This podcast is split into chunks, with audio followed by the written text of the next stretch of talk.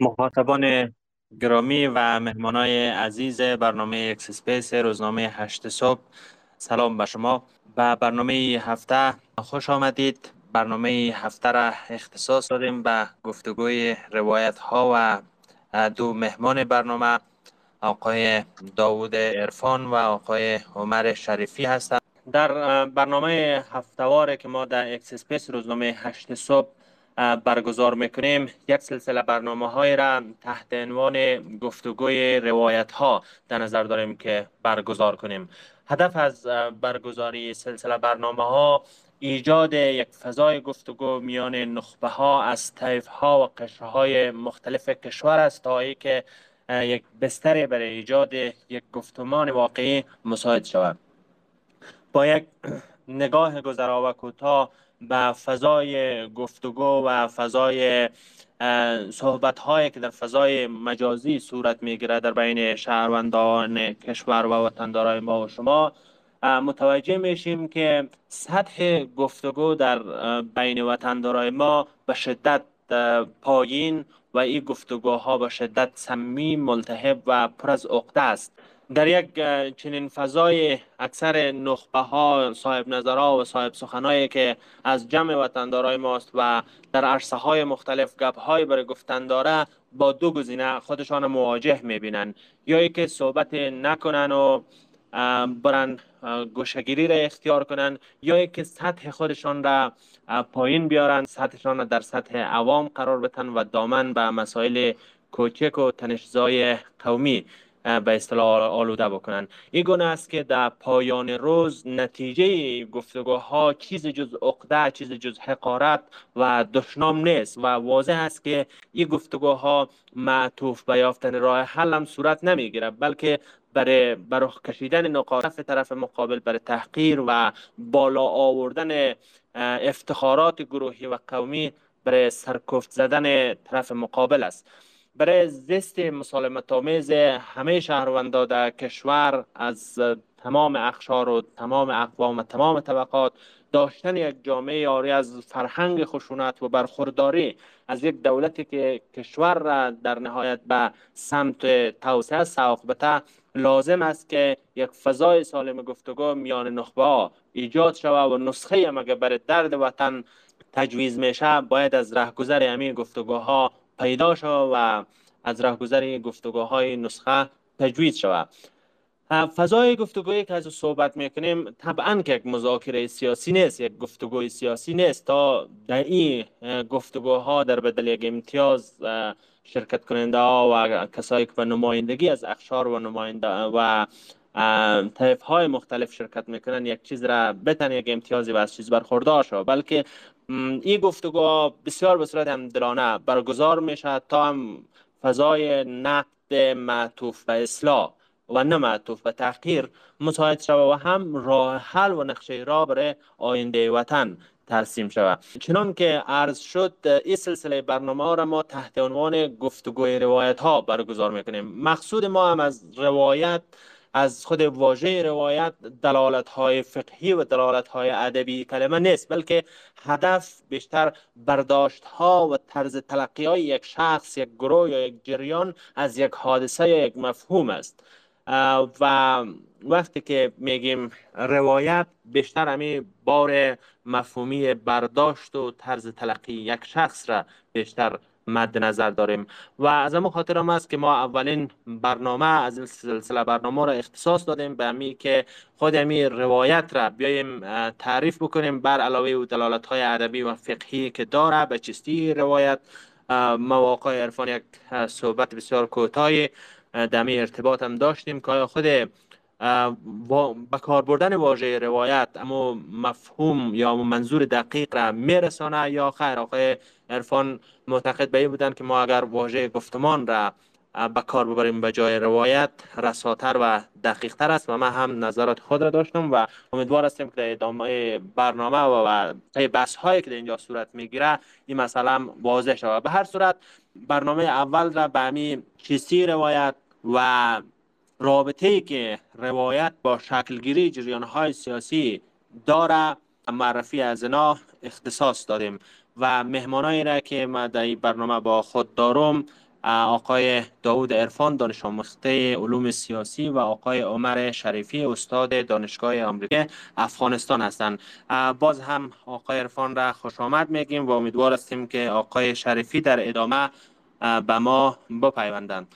ارفان برنامه را با صحبت های شما آغاز می‌کنیم و در ابتدا مرقم گفته شد از زمین تعریف روایت به معنا و مفهومی که من خدمتتان عرض کردم به معنای برداشت و طرز تلقی که یک شخص از یک رویداد از یک مفهوم از یک واقعه می‌تونه که داشته باشه. از اول از اینجا شروع بکنیم که از نظر شما همین به کار بردن واژه روایت چنین مفهومی را که ما مد نظر دارم میرسانه یا خیر شما واژه دیگه را پیشنهاد می‌کنید؟ بفرمایید. درود دوباره خدمت همه دوستان. جناب استاد محق حضور دارن حقیقتا حرف زدن در حضور جناب استاد سخت میشه مخصوصا در مورد مباحثی که باز کمی دلالت فقهی و دینی هم داشته باشه. بر صورت ببینید دوستان وقتی که ما صحبت از روایت می‌کنیم خود واژه روایت در ادبیات و ادبیات دینی و ادبیات محض ما مسبوق به سابقه هست. یعنی به این معنی که ما روایت در علم حدیث بسیار با تاریخ دور درازی داریم که باز مباحث دیگری هم در بحث هرمونتیک با روایت گره می‌خوره و جرح و تعدیل که ما وارد اون مسائل نمیشیم چون حوزه تخصصی ما هم نیست. فقط می‌خوایم که اشاره بکنم که روایت از یک بخشی از علوم دینی ما وارد حوزه بحث‌های امروزی شده. از طرف دیگر روایت خود از او یک بحثی در ژانرهای ادبی مخصوصا داستان نویسی بنابراین من فکر می‌کنم که روایت به آن معنی که ما داریم از صحبت می‌کنیم درست نیست. به چی دلیل درست؟ به دلیل که اصولا آنچه که ما امروز از صحبت می‌کنیم به عنوان روایت و این آشفتگی ترجمه هست به نظر من. چون زبان فارسی قبل از اینکه واژه گفتمان ادبای ما فکر کنم آقای داریوش آشوری آمد این واژه به نوعی اختراع کرد از بحث از discourse گرفت. گفتمان ما سابق سابق ولی نداشتیم یعنی قبل از اینکه آقای داریوش آشوری بحث گفتمان در ترجمه discourse آورد با چیزی به نام گفتمان نداشتیم گفتگو داشتیم. و این گفتمان به معنی اینکه چون discourse به معنی الزاما به معنی گفتمان نیست مجبور شدن که یک واژه برساخته داشته باشن به نام گفتمان. حالا چرا روایت نمی‌تونه آنچه که منظور ماست افاده بکنه؟ به این دلیل که اصولا خود گفتمان یا discourse یا تحلیل گفتمانی در کل در حوزه زبانشناسی در حوزه فلسفه سیاسی زمان رخ میده که بحث پست مدرنیزم در غرب ایجاد میشه. یعنی خود تحلیل گفتمان یا گفتمان برایند یک گذار از دوره مدرن و دوره پسا مدرن هست. حالا شاید یک دوستی بپرسه که ما هنوز وارد پسا مدرن نشدیم. خب بالاخره نهایتا افرادی مثلا مثل لاکان و دریدا و فوکو و مثلا کنولی و لیوتار و حتی ریچارد رورتی اینا کسایی هستند که در حوزه فلسفه سیاسی یا فلسفه عام و مسئله زبان شناختی بحثی به نام گفتمان مطرح کردن. هنوز هم که هنوز هست سر اینکه گفتمان چه معنی می‌تونه داشته باشه اختلاف نظر بسیار زیادی هست. برخی گفتمان به معنی صرف گفتگو معنی کردن. مثلا یکی از اشتباهات بزرگی که ما در دوره جمهوریت در تلویزیون طول داشتیم همین. می آمدیم برنامه گفتمان داشتیم در حالی که معنی گفتمان چیزی دیگری چند تا تعریف کوتاه من یادداشت کردم خدمت شما می‌خوانم که اینها از تعریف بسیار زیادی گرفته شده. یک تعریفی از گفتمان فعالیت عقلی بر یک اساس منطقی سازماندهی شده آمده. فرایند متشکل از مجموعی از فعالیت, فعالیت های عقل جزئی تعریف دیگری هست. مجموعی از گفتارها که حول یک محور مشخص دور می‌زند همین فاکتور بگیریم همین تعریف مجموعی از گفتارها که حول یک محور مشخص دور می‌زند. گفتمان به معنای نظام سخن گفتن است یک نظام معنایی اینجا تعریف شده. گفتمان به معنای صورتبندی دانایی و نظمی که بر اساس آن میاندیشیم هست. این هم یک از تعریف بسیار خوبی هست. پیکربندی سخن خاص در فرهنگ و دوران خاص این تعریف دیگری است و گفتمان به معنی شیوه بیان و نظم ارائه بحث هست. همه اینها تعریف های خیلی خوبی هست ولی یکی دو تا تعریف مجموعی از گفتارها که حول یک محور مشخص دور می‌زند. نظام معنایی صورتبندی دانایی و نظمی که بر اساس آن میاندیشیم. و پیکربندی سخن خاص در فرهنگ به دورانی خاص اینا خیلی مهمه. همه اینها رو که جمع بکنیم به این معنی می‌رسیم که اصولا discourse یا گفتمان زبانی است که مردم یک زمانه یا بخشی از مردم یک زمانه با آن سخن می‌گویند. به این اساس دموکراسی یک گفتمان میگن. جهاد در افغانستان مثلا یک گفتمان میگن. طالبان خود از اونها یک گفتمان هستند. جمهوریت خود از اون یک گفتمان هست. چرا؟ دلیل از هم اینه که مجموعی از گفتارها حول یک محور مشخص هست. نظام سخن هست و زبانیه که یک گروه سخن میگن خب این خود گفتمان با صورت بندی میشه. در صورت بندی گفتمان ما اولین بحثی که در یک گفتمان داریم مفصل بندی هست. مفصل بندی چون بحثای زیاد داریم و زیاد هم صحبت نشه بسیار ساده می‌خوایم بگویم زمانی که ما از یک نظام معنایی صحبت می‌کنیم مثلا دموکراسی به عنوان یک نظام معنایی وقتی که صحبت می‌کنیم در این دموکراسی ما یک چیزی داریم به نام دال مرکزی. خب دال مرکزی دموکراسی چیست؟ اگر ما مثلا دال مرکزی دموکراسی آزادی رو بگیریم خب این دموکراسی هرچند که حالا اینجا منظور ما لیبرال دموکراسی است که باز اگر دوستا کمی پیتر به موضوع نگاه بکنن چون دموکراسی وجوه دیگه هم داره. اگر آزادی ما دال مرکزی از این بگیریم دال های شناوری هم که در کنار از این وجود داره مثلا انتخابات مثلا آزادی بیان مثلا آزادی نمی‌فهمم حق انتخاب مسکن و انواع آزادی ها. اینها میگن که های شناور. به چه معنی؟ به معنی اینکه این دال مرکزی تاثیر می‌گذاره روی یک های دیگری که در این نظام معنایی وارد بشه یا مثلا اگر امروز از طالبان ما به عنوان یک گفتمان در افغانستان صحبت می‌کنیم دال مرکزی از شریعت هست. این شریعت برداشت خود از اوناست. برداشت طالبان. شما هر چیزی که طالبان صحبت می‌کنن میگن باید بر اساس شریعت باشه. آزادی زنان نیست چون شریعت جواز داره مکتب نمیریم چون شریعت نگفته. فلان کارو نمی‌کنیم چون شریعت گفته یا نگفته. اوامر و نواهی شریعت. یعنی شریعت دال مرکزی حالا خیلی چیزهای دیگه در کنار از عنوان شناور مطرح میشه که با شریعت به شریعت ربط داده میشه یا به دال مرکزی ربط داده میشه. بر اساس همین شریعت با تحصیل مخالفت برزیده میشه. بر اساس همین شریعت مثلا شیعه ستیزی میشه. بر اساس همین شریعت دگر ستیزی میشه. دیگر دگر ستیزی میشه که بیشتر بحث سکولاریزم سکولاریزم ستیزی در این وجود داره. بر اساس همین گفتمانی که طالب داره قوم محوری مخصوصا قوم پشتون و آموزه های از اون مطرح میشه. شما می‌بینید اینا هر وقت صحبت می‌کنن میگن شریعت و انعنه مردم افغانستان. خب انعنه مردم افغانستان یک دال شناور می‌گیرن در کنار از. بنابراین من فکر می‌کنم که و یک چیز دیگر هم می‌خوام خدمت شما بگم که ما کلا در ترجمه هایی که در زبان فارسی در حوزه علوم سیاسی و اجتماعی داریم چیزی به نام روایت نداریم. همه جا سخن از گفتمان هست. آنچه که مورد بحث ما هم هست. امروز من فکر می‌کنم که به جای روایت گفتمان بهتر هست. آنچه که شما هم حالا میاییم در مورد صحبت می‌کنیم که از قومیت شاید به عنوان یک گفتمان بحث بشه. چون گفتمان ها در افغانستان بسیار زیاد هست. ما باید ببینیم که در, در کدام حوزه وارد میشیم که باز در مورد صحبت بکنیم. به این اساس خیلی روایت نمیشه. شما می‌تونیم روایت به صورت خطی مثلا می‌تونیم بگیریم. روایت یک قوم از تاریخ روایت یک قوم از سیاست روایت یک قوم از فلان. ولی خب مجموعه از اینا میشه یک گفتمان. گفتمانی که نظم معنایی نظم گفتاری و ارتباط بین استوانه های این گفتمان وجود داره که اون استوانه ها عبارت است از دال مرکزی و دال های شناور است. موضوع دیگری هم که من می‌خوام سخن همینجا خلاص بکنم این هست که هر روایتی یا بهتر بگیم هر گفتمانی یک خاصیت بسیار مهم داره و او غیریت سازی است. به معنی چی؟ به معنی اینه که خود در مقابل یک غیر تعریف می‌کنه. یعنی غیر ممکنه یک نظام معنایی پدید بیایه که اون ما گفتمان میگیم. بدون غیریت نمی‌تونه خود تعریف کنه به این اساس یک گفتمان رقیب میتراشه؟ و یک گفتمان جایگزین هم می‌تونه می‌تونه داشته باشه. حالا گفتمان جایگزین یا گفتمان مشابه می‌تونه باشه می‌تونه نباشه. ولی گفتمان رقیب همیشه وقت وجود داره. چرا؟ چون غیریت سازی از خصایص و ویژگی های اصلی روایت هست.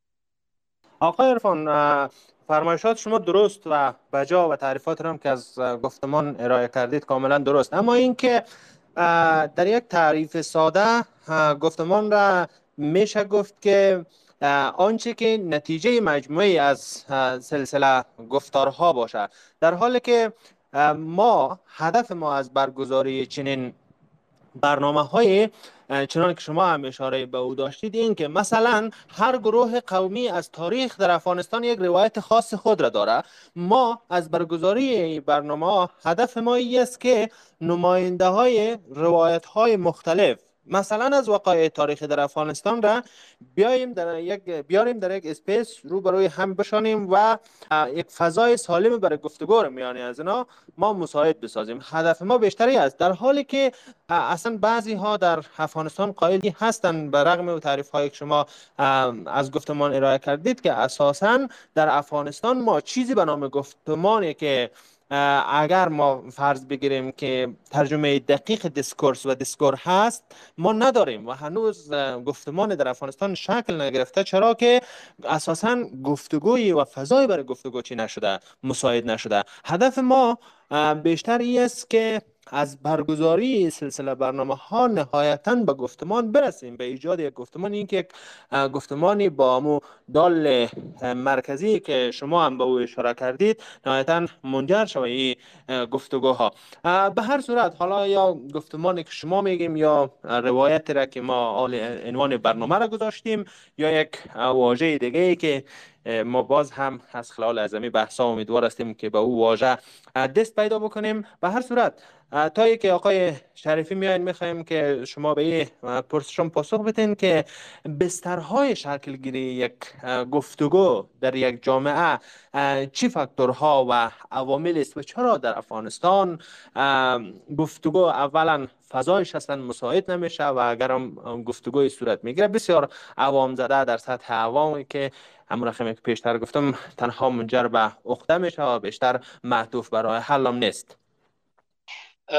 ببینید باز یک توضیح کوتاهی آمد. خب این که میگن در افغانستان گفتمان وجود نداره. من نه تنها قبول ندارم من تنها خیلی کسای دیگه. ما مثلا تحقیقات در حوزه در حوزه دکترا در جهان زیاد داریم. در مورد گفتم دو تا گفتمان بسیار بزرگی که در قرن 20 در افغانستان شکل گرفته و این گفتمان جهانی شده. خب یکی از این گفتمان ها گفتمان جهاد هست. در قرن 20 ما در کنار لیبرالیسم و کمونیسم یک گفتمان دیگه به نام جهاد ایجاد شد در افغانستان و یک گسترش پیدا کرد و بعدا گروه های دیگری پیرامون از آمدن. اگر شما مثلا بخوایم ما جهاد به عنوان یک گفتمان بیایم واکاوی بکنیم خب برنامه ده تا برنامه دیگه می‌خوایم. ما رو از اون گفتمان طالبان یک گفتمان کاملا جهانی است دوستان. به این معنی که همین گفتمانی که طالبان دارن در پاکستان به نام تحریک طالبان ایجاد شد. تحریک طالبان تاجیکستان ایجاد شده. یعنی طالبان. یعنی خود واژه طالبان یک واژه‌ای که در افغانستان فقط گفته میشه. شما در زبان عربی جناب استاد اینجا وجود داره. چیزی به نام واژه طالبان نداره. خود واژه طالبان شما هر جا که نام ببرین این گفتمان به اندازه سریع هست که تمام دالای از اون هم همه کس می‌فهمه. زن ستیزی چیزی علم ستیزی دانش ستیزی نمی‌فهمم. هر چی که ستیز هست در کنار از جمعش. بنابراین گفتمان به شدت در افغانستان وجود داره و ما گفتمان های دیگر هم داشتیم. جمهوریت یک گفتمان پشت سر گذاشتیم. مارکسیسم گفتمان جهانی بود که در افغانستان نمونه گفتمان وطنی خود پشت سر گذاشت و مباحثی از این دست. حتی مثلا در حوزه های کوچکتر گفتمان های کوچکتر دیگه هم ما داریم که ما به اونا نمی‌پردازیم. اما اینی که شما میگیم در افغانستان گفتگو صورت نمی‌گیره. من معتقدم که بیشتر از هر کشوری در افغانستان گفتگو صورت. یا شما همی‌حال space بزنین می‌بینیم که اینقدر گفتگو وجود داره که در هیچ کشوری من فکر نمی‌کنم این همه گفتگو وجود داشته باشه.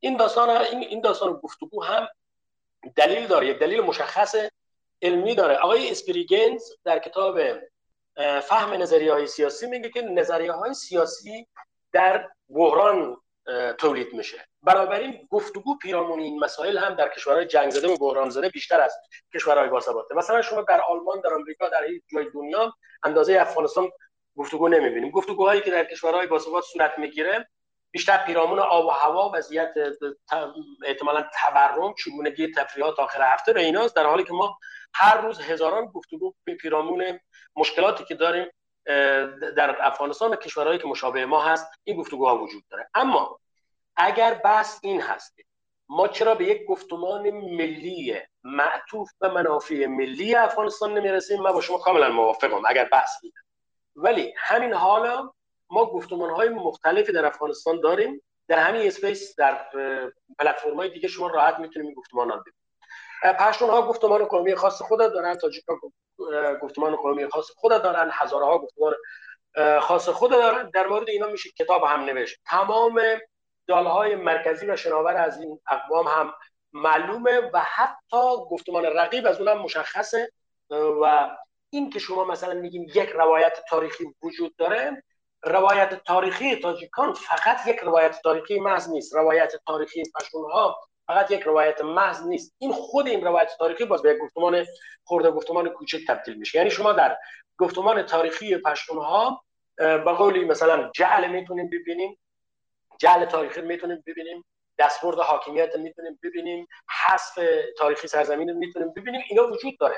تاجیک ها باز یک روایت دیگه داره. افتخارات زیاد در این تاریخ می‌تونیم ببینیم. شاید مثلا بخش های جعل می‌تونیم باید ببینیم. در اینجا روحیه مثلا تظلم خواهی می‌تونیم ببینیم. اینها همه باز اینها هم یک گفتمان دیگه می‌سازه. به خاطر ما خیلی موافق روایت با اون دلیل نبودیم حالا فرق نمی‌کنیم ما اسم از روایت می‌گذاریم یا گفتمان. هدف یک چیز است که ما چی چیز می‌خوایم صحبت بکنیم. ولی خب مساحت من بود که گفتمان بیایه که بتونه کمی که وجه علمی هم پاسداری بکنه. وگرنه خیلی حرف چیزی نیست. یعنی خیلی مهم نیست که ما با پیش این دو تا واژه بشیم مثلا اینکه چرا در افغانستان یک گفتگو شکل نمی‌گیره. ببینید دوستان گفتگو چه چه زمانی شکل می‌گیره؟ گفتگو زمانی شکل می‌گیره که توازن قوا وجود داشته باشه. یعنی این این از از خاصیت های گفتگوست.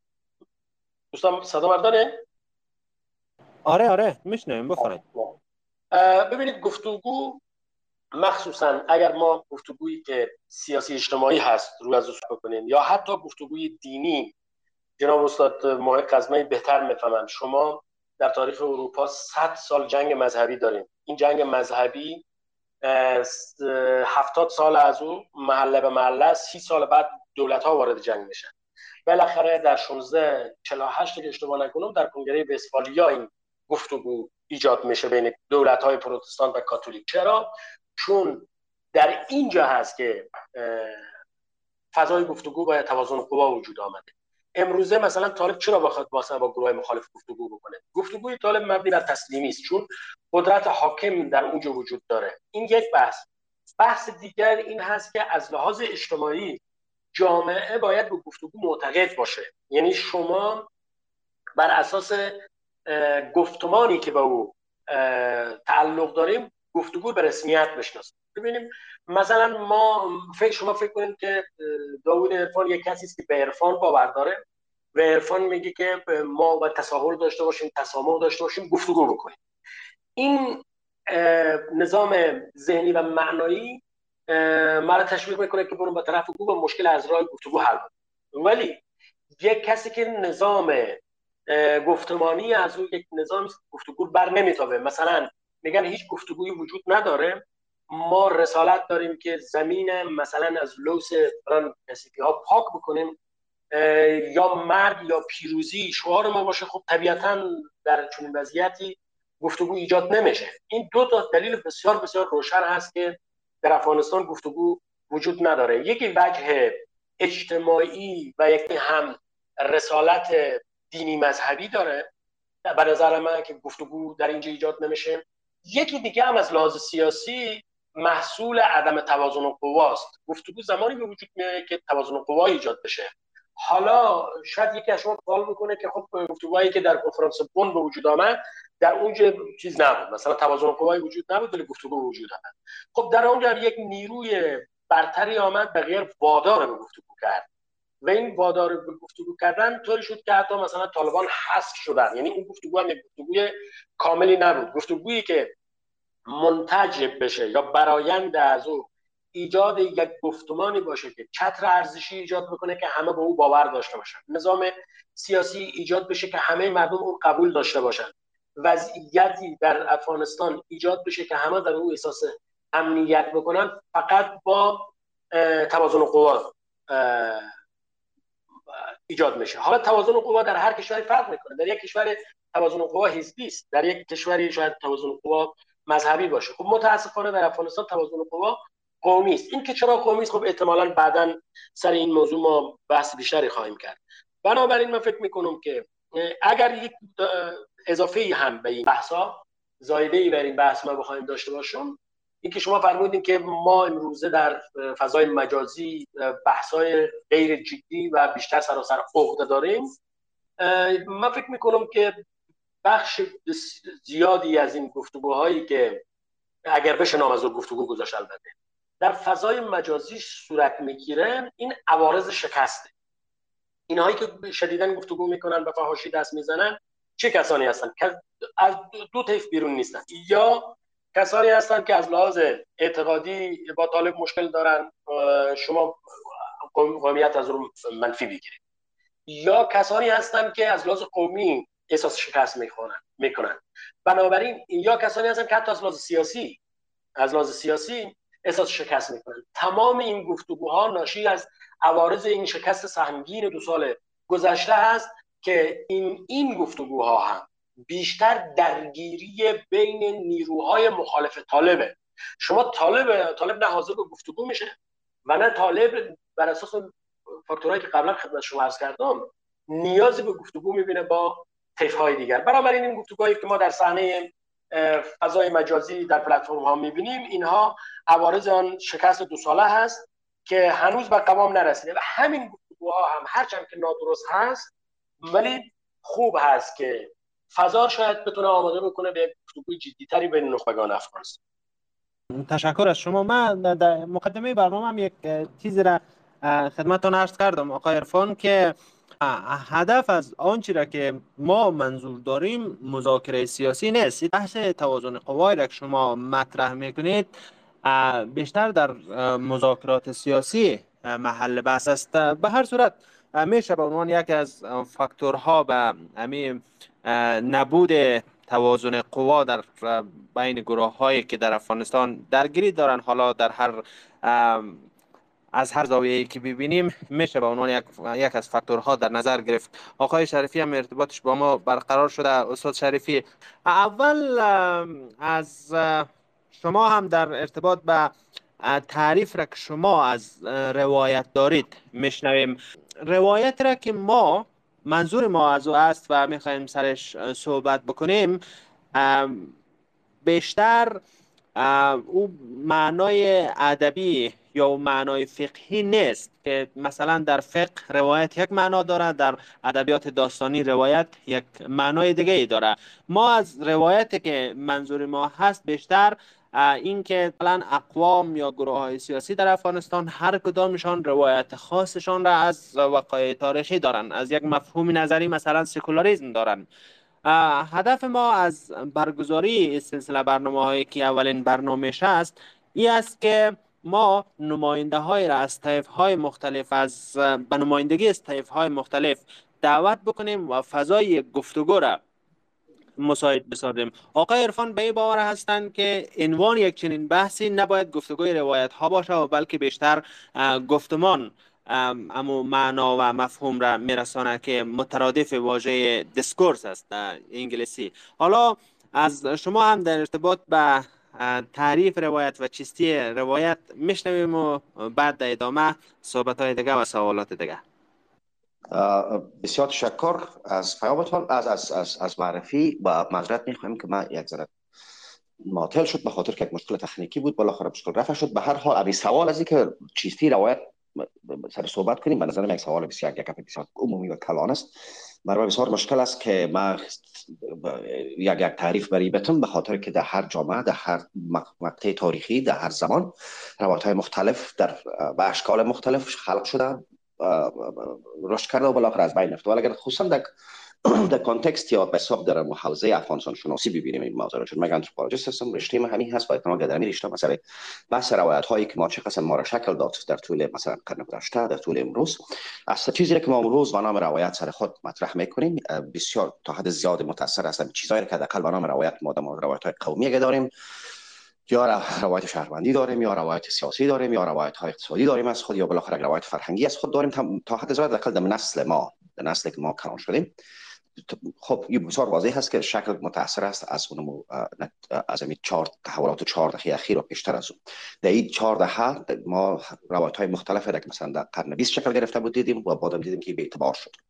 باز حداقل به کسایی که امروز این صحبت دارن و حافظه تاریخی شد به اصطلاح در خاطر خود دارن من فکر می‌کنم چیزی که امروز ما سرش بیشتر بحث روایت مطرح می‌کنیم بحث روایت شهروند محور است ما من حیث کسایی که از حالت تبعه بیرون شدیم یعنی حداقل نسل ما که 20 25 تا 30 سال گذشته از انقلاب شکل گرفته و این بسیار مشکل است که دیگه به طور مثال ما مثل پدرای خود فکر کنیم که ارتباط بسیار محدود داشتن با دنیا ارتباط بسیار محدود داشتن با همدیگه نسل ما بسیار یک نسل متفاوت است روایت که ما داریم روایت است که تا حد به شکل بسیار قاطع متاثر است از ارتباط ما که مثلا در 20 سال در شکل دنیای بیرون داشتیم و بالاخره پیش از روایتی که به طور مثال مهاجرای افغانستان در ایران و پاکستان تجربه کردن چیزی که امروز حداقل در افغانستان سرش ما صحبت می‌کنیم. اگر ما یک نظر کلی بندازیم سر بحث روایت سازی در افغانستان اگر از قرن 20 بگیریم ما داخل یک دوره ریفرم سیاسی میشیم. داخل اوایل قرن 20 که دیگه یک دولت مرکزی در افغانستان به میان میه حالا خوب است یا بد است ما برای اولین بار با دنیا به شکل کتبیش وصل میشیم. روزنامه ها به وجود میه ما تازه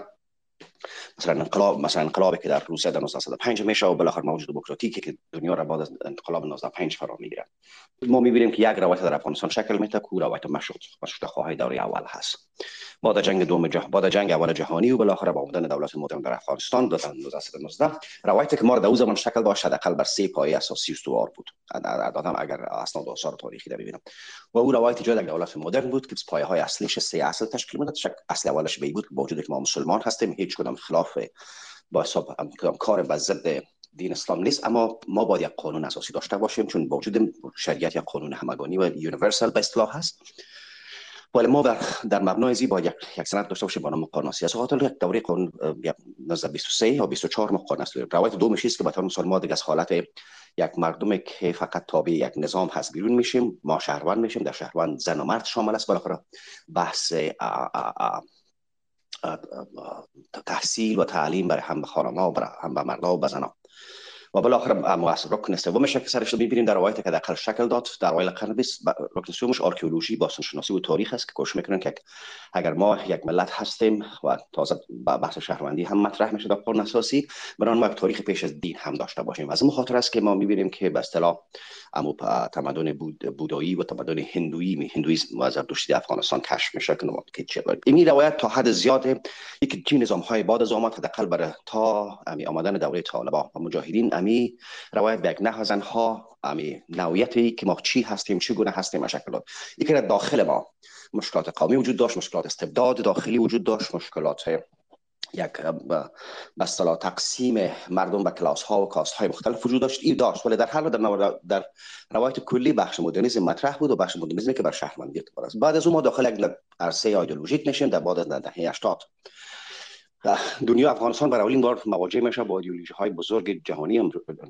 از ایدئای چپی هست و بالاخره ایدئای راستیش که مجاهدین هست این انقلابی که به حساب در دوره به صرف مجاهدین و خود چپی های افغانستان صورت می‌گیره. تقریبا تمام بناهای که بحث دولت سازی و ملت سازی در 100 سال گذشته پیش از بین 1880 و 1980 شکل داده بود. امیر تعمیر فرو ریخت. و ما داخل یک عرصه جدال با ایدئولوژی ها شدیم اینجا دیگه تمام ما به سفید و سیاه تقسیم شده بودیم. و بحث قومی هم اگر بود بحث مذهبی هم اگر بود تقریبا در همین شکل می‌گیره بعد از 2001 ما داخل یک بحث جامعه لیبرال شدیم که یک روایت عمومی ما بود باز هم یک نوع یک دید مت یک دید مشابه ولی تا حد هم بر به گذشته که با سازی دوره اونمو مدرنیزم دوره امانیه و یا هست که تقریبا ما 20 سال گذشته شکل داد و با وجود که بسیاری مردم میگن که می تمام تحولات که در افغانستان صورت گرفته 20 سال گذشته روایت هایی که در افغانستان با وجود آمد کاملا متاثر از حضور غربی ها و حضور آمریکایی ها و اروپایی در افغانستان بود. من با یک مخالف هستم. من فکر می‌کنم که مایه تاریخی که ما در تجربه تاریخی که ما در قرن 20 داشتیم تا حد زیاده. برای ما این فساد داد که یک درک نسبتا بومی داشته باشیم از مسئله اصلاحات. در برابر از این ما همایی روایت کلانه که به طور مثال ما ما می‌گفت می‌خواستیم که حکومت شهروند محور با وجود به یک جامعه شهروند محور باشم در وجود بحث حقوق بشر. کلانترین انصارش بود ای تا حد زیاد مطمئن با تصادم با اسلامیزم خشن طالبانی قرار گرفت و از طرف دیگر تا حد زیادی هم امی حضور امی دایاسپورای افغانی که افغانایی که در خارج بودن و آمدن بعد سال 2005 و بعد از کیا جاترین قدرت برخلاف نظری بسیاری کسا میگن که مثلا مجاهدین یا مجاهدین هم قدرت داشتن ولی در 2005 دستگاه اجرایی افغانستان می‌بینیم که از 63 درصد به بعد تا 2021 تقریبا 98 درصد تمام تقریبا کسایی که تصمیم گیری در سطح عالی ما دیاسپورا افغانستان تشکیل میدن. و این تا حد این امیر و ارتباط جام و یا یک روایت متفاوت خود داشتن که یک روایت بود که بسیار روایت مگه نبود یک اپورتونیسم یک پس طلبی بود. و در داخل در بین توده ها مثلا کسایی مثل ما شما شهر در شهرهای روستا زندگی می‌کنیم در خانه ما در افغانستان بود. ما با مو روایت عمومی یک بحث لیبرال و شهروندی بر پایبند ماندیم. امروز با سقوط اومدن طالبان ما کاملا در خلای یک یک خلای فکری بعضی کسا فکر می‌کنن که ما در خلای فکری قرار گرفتیم. تصور ما است که شکست 2021 شکست روایت های در افغانستان نبود و نیست. ای بس بس یک عقب هست که بار دیگر یک نیروی ایدئولوژیک به زور می و یک می‌خواد یک روایت خاص خود که بسیار ریشه بسیار کم دارد در تاریخ افغانستان سر ایرا ایرا مطرح بذاره ای که باز اما در کل ما هنوز هم چیزی را که من فکر می‌کنم که تا حد زیاد نسل ما را شکل میده با وجود که تاکید کل سر بس حداقل در فضای مجازی در در سطح آدم اگه می‌بینه بحث های قومی بالاست و فکر می‌کنه آدم میگه در ریشه و در عمق اگر مطالعه کنه ما میگیم که بسیار بحث ما در یک مرحله روایتی که ما امروز داریم مسعود یک روایت دادخواهانه است یک روایتی است که مثلا ما حقوق میطلبیم. و این حقوق موجوده که مثلا بعضی اوقات یک چهره یک نقاب قومی می‌گیره بعضی اوقات یک نقاب, نقاب مذهبی به خود می‌گیره ولی در کل چیزی که امروز این نسل ما را شکل و تا حد زیاد هم ما را متفاوت ساخته از تمام تجربه پدر و پدرکلامای ما در افغانستان. همین که نسل ما بسیار روایت که مطرح می‌کنه روایتی هست که دادخواهانه هست. تکی از به اون ارزش هایی که حداقل در طول می 20 سال گذشته به طور به طور خاص ولی در طول قرن 20 در کل امی امو بسلام رفرنس و مرجع بوده که طریق از مردمایی که در داخل افغان جغرافی افغانستان زندگی می‌کنن خودم می‌خواین تعریف کنم. دیگه امروز ما با این یک پدیده مواجه هستیم. یک پدیده دادخواهانه است. رنگ های مختلف قومی مذهبی زمانی سمتی داره. به بعض اوقات به ابتذال هم کشانده میشه. ولی در کل ما فکر کنیم که یک چیز یک پدیده غیر طبیعی نیست.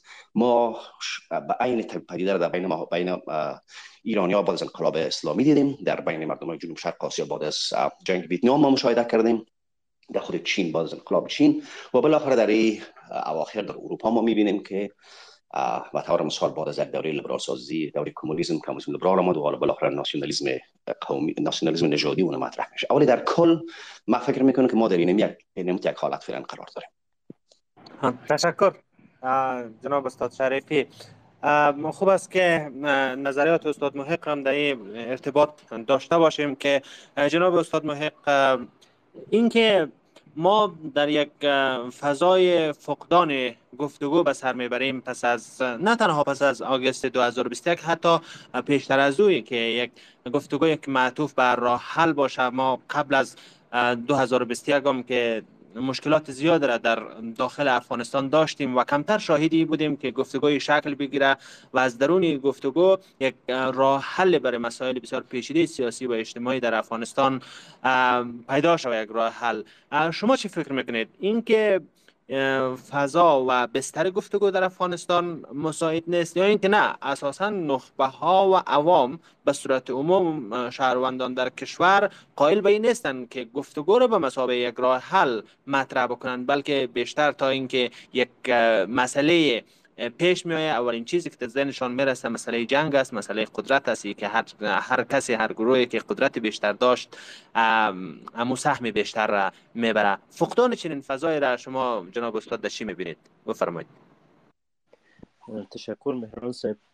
با عرض سلام دوستانی که در برنامه حضور دارند و تشکر خاص از دو مهمان عزیز برنامه دکتر سبرفان و دکتر سب شریفی که از نویسنده های جوان و پژوهشگران جوان و جدی ما هستند و امیدوارم در برنامه های آینده هم حضور اونها داشته باشیم. به ارتباط بحث روایت دو سه نکته به ذهنم می‌رسه و باز به سوال شما مگر شو اشاره می‌کنم. آغاز آغازگاه بحث یا نقطه عظیمت موضوع را اگر از اینجا در نظر بگیریم که در شرایط کنونی افغانستان ما با دو بخش از جامعه روبرویم یک بخش نخبگان و دیگر عام عام جامعه یا توده های عام. توده های عام جامعه ما و شما فعلا در یک حالت خمود و رکود به سر می‌برند میلیون آدم هستن یا داخل قلم در افغانستان زندگی می‌کنه از وضعیت راضی نیستند اما ای که چی باید بکنند و به کدام سوان بروند هیچ ذهنیت روشن ندارند. در یک حالت از سرخوردگی و ابهام و کلافه بودن به سر می‌برند خب طبیعی است که توده های عامر باید نخبه ها جهت بدن و مسیر برایشان روشن کنند بعد از اوست که وقتی ای حرکت در میان توده ها به تپش افتاد بستر یک تحول جدی فراهم می شود در خیلی از کشورهای دنیا تجربه تحولات بزرگی که ما داریم از 1960 در اروپا جنبش های دانشجویی که جدی یک بار به افتاد و باز به نحوه جذب شرایط شد.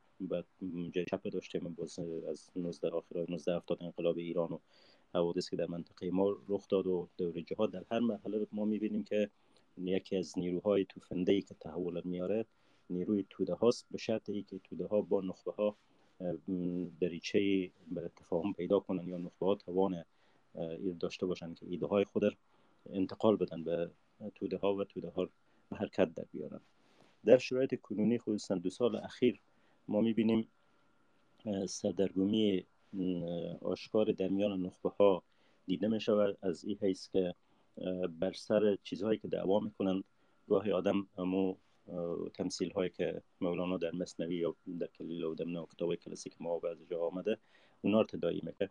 یا زبان همدیگر رو هم نمی‌فهمند. یکی حمله می‌کنه بر سر بحث قومیت و ریشه مشکلات به اونجا میدانه باز فردا یکی دیگه بحث دین و ایدولوژی های چپ و راست پیش می‌کشه و باز پس فردا می‌بینیم کسی دیگه نقش پاکستان و ایران و آمریکا و اروپا برجسته می‌کنه و باز همینطور هر روز به یک جای آدرس داده میشه و به نظر می‌رسه که از پیش نخبه های ما راه گم است که دقیقا از کجا باید شروع کنیم و به کدام مسیر بریم و قرار است در پایان به کجا برسیم.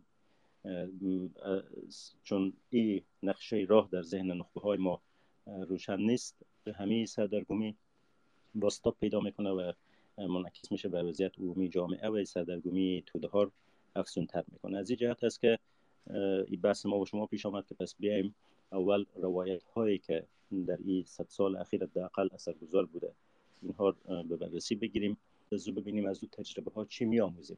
برای اینکه روایت های آینده روایت های معطوف به راهایی و واقع بینانه تر و سنجیده تر از گذشته باشه.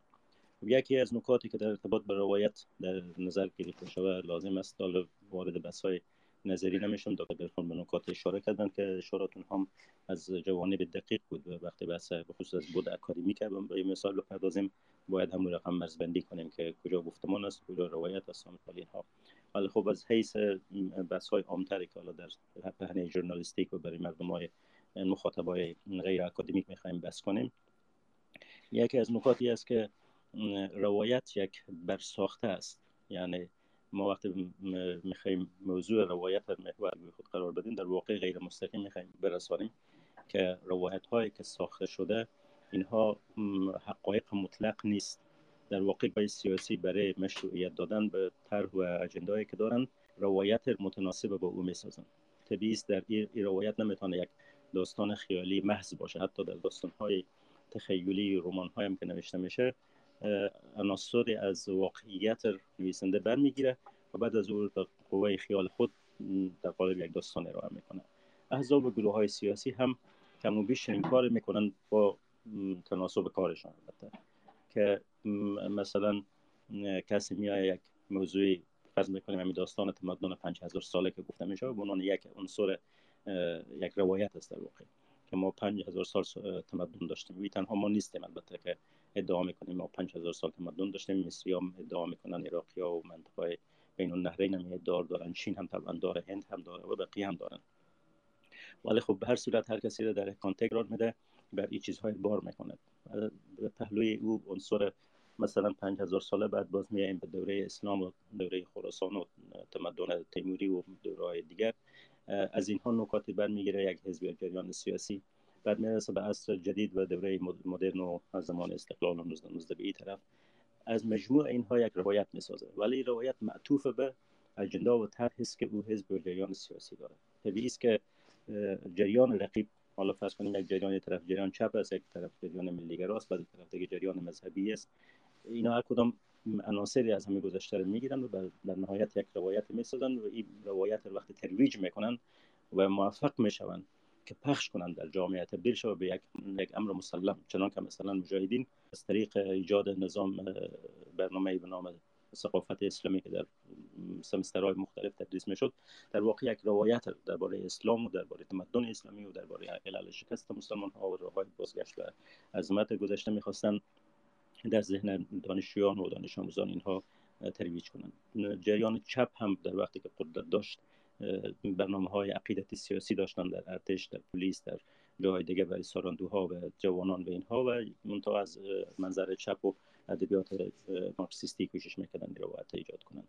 به هر صورت یعنی در نهایت روایت یک برساخته است. یک چیزی است که شکل هدفمند و آگاهانه انسان ها او می‌سازند.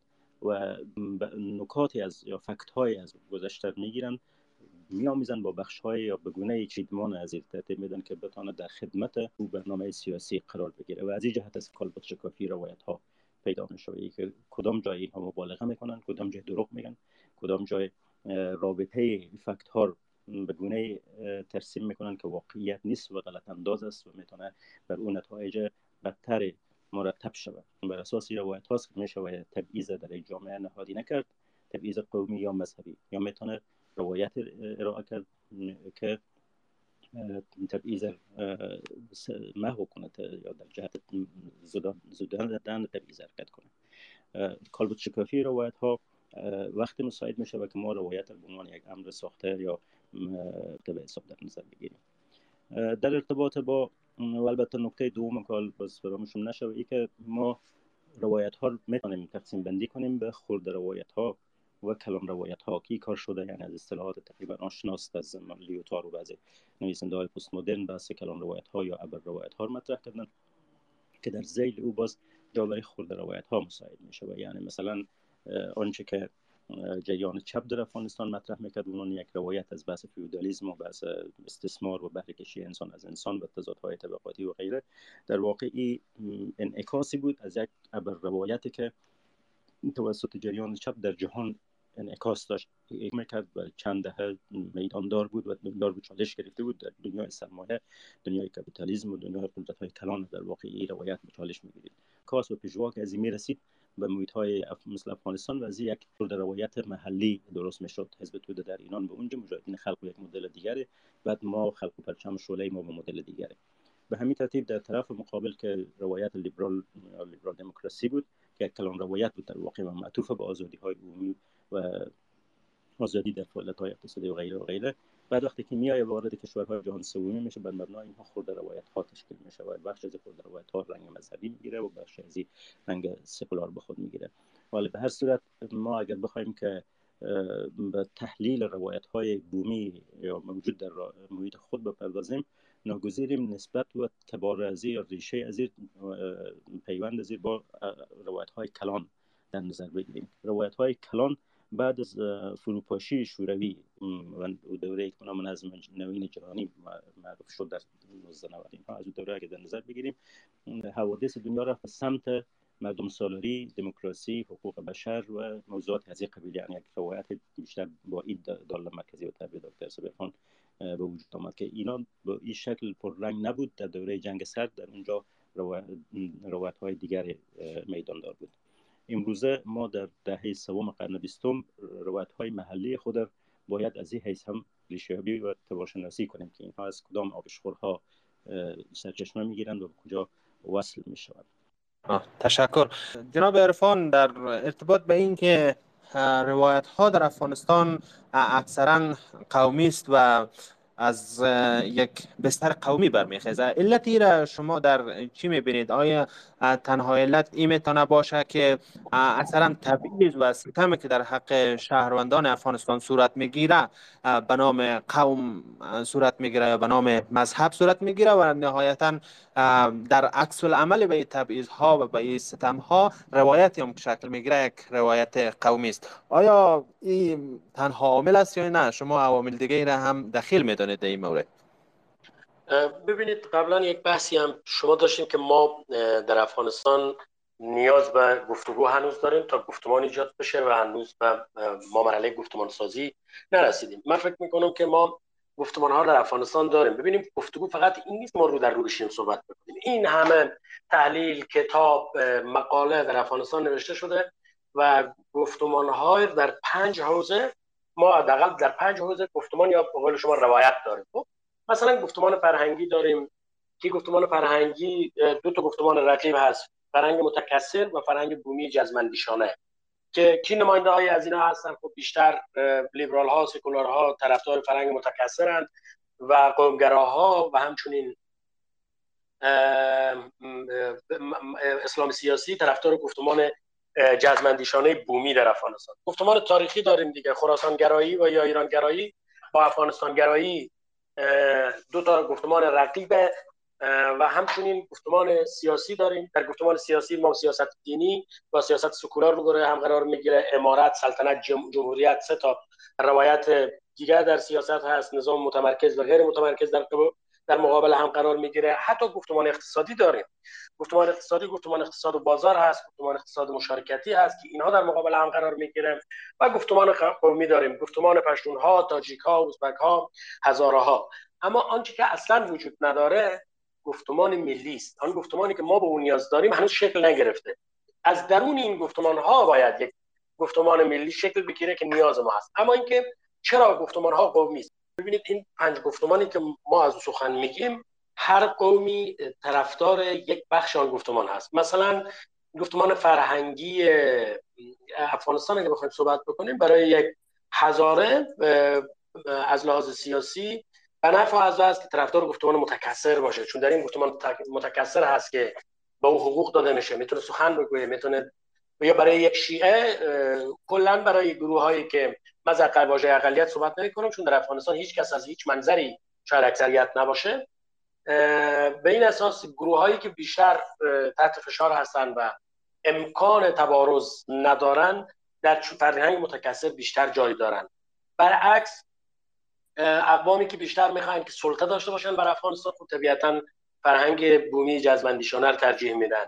یا در گفتمان تاریخی همونطور که جناب استاد محق هم صحبت کرد بسیاری از این مباحث برساخت هست. گفتمان ها وقتی برساخت میشه به نفع گروه ها برساخت میشه. بنابراین چون در افغانستان فقدان روایت ملی یا گفتمان ملی وجود داره یک چتر ارزشی چتر سیاسی فرهنگی و حتی اقتصادی و تاریخی وجود نداره که همه مردم افغانستان با همه گرایش ها گروه های اجتماعی خود در رو ببینن بنابراین متوسل میشن بر روایت هایی که می‌تونه از اونها احقاق و حقوق بکنه. آنچه که جناب استاد شریفی قبلا گفتن که وارد یک بخشی از مردم افغانستان وارد یک گفتمان دادخواهانه شدن. در این گفتمان دادخواهانه کسایی که فکر می‌کنن حقوق از اونها در اینجا ضایع شده به طرف آن عناصر و گفتمان ها میرن که منفعت از اونها در از اونها باشه و احقاق و حقوق بشه. و در مقابل از اون گروه هایی که می‌خوان سلطه داشته باشن بر مناسبات افغانستان به طرف گزاره هایی از این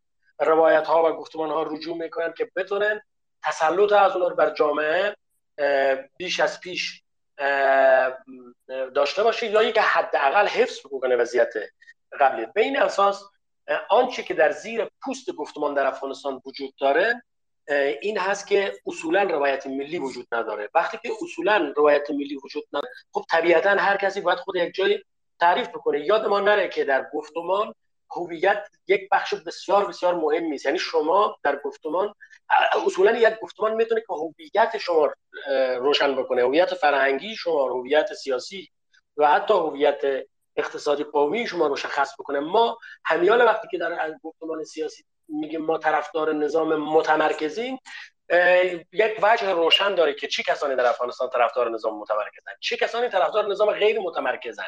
این از لحاظ قومی دستبندی و مشخص است. چرا؟ چون فلان نوع نظام می‌تونه برای فلان قوم باشه. به خاطر فقدان یک روایت ملی که همه مردم در زیر سایه از احساس امنیت و احساس تعلق بکنن چون وجود نداره گفتمان ها قومی میشه متاسفانه. و راه حل هم وجود داره دیگه. راه حل اینه که یک گفتمان ملی وجود به وجود بیایه وقتی گفتمان ملی در یک کشور ایجاد میشه اصلا پروسه ملت سازی در کشورهای دیگه به خاطر همین بود که خورده هویت ها زیر یک چتر هویت کلان جمع شدن و اون هویت ملی نام گذاشتن. وقتی که هویت ملی وجود داشته باشه دیگه افراد نیازی ندارن که تمسک بجویند به گفتمان های کوچکتری تعارض در یک جامعه میشه. تشکر جناب عرفان. آقای شریفی شما در صحبت های پیشترتان گفتید که روایت حاکم و روایت غالب در بین نسل امروز و شهروندان امروزی کشور یک روایت دادخواهانه است. اینکه به نحوی هر شخصی که در هر شخص در افغانستان احساس می‌کنه که یک حق از او گرفته شده و یک حق از او غصب شده یا به تعبیر مولانا هر کسی به یک زبان انگور می‌خواه یکی انگور به فارسی میگه یکی انگور به پشتو میگه یکی هم انگور به ازبکی میگه و هر کدام از اونا خبر از که همگی یک چیز می‌خواین همگی داد می‌خواین همگی دادخواه هستند فکر می‌کنید که این دادخواهی ها نهایتا در یک نقطه همدیگرشان را قطع می‌کنن یا اینکه نه هر کس به همون مسیری که به صورت موازی در حرکت هستند همین رقم پیش میره و در ختم روز هیچ کس متوجه نمیشه که خواست از همه یک چیز است اما با زبان های مختلف با روی های مختلف ها میایه بیان میشه. آیا قطع می‌کنه ها در یک همدیگرشان را یا اینکه نه شما میگید که به صورت موازی می رقمی پیش میره؟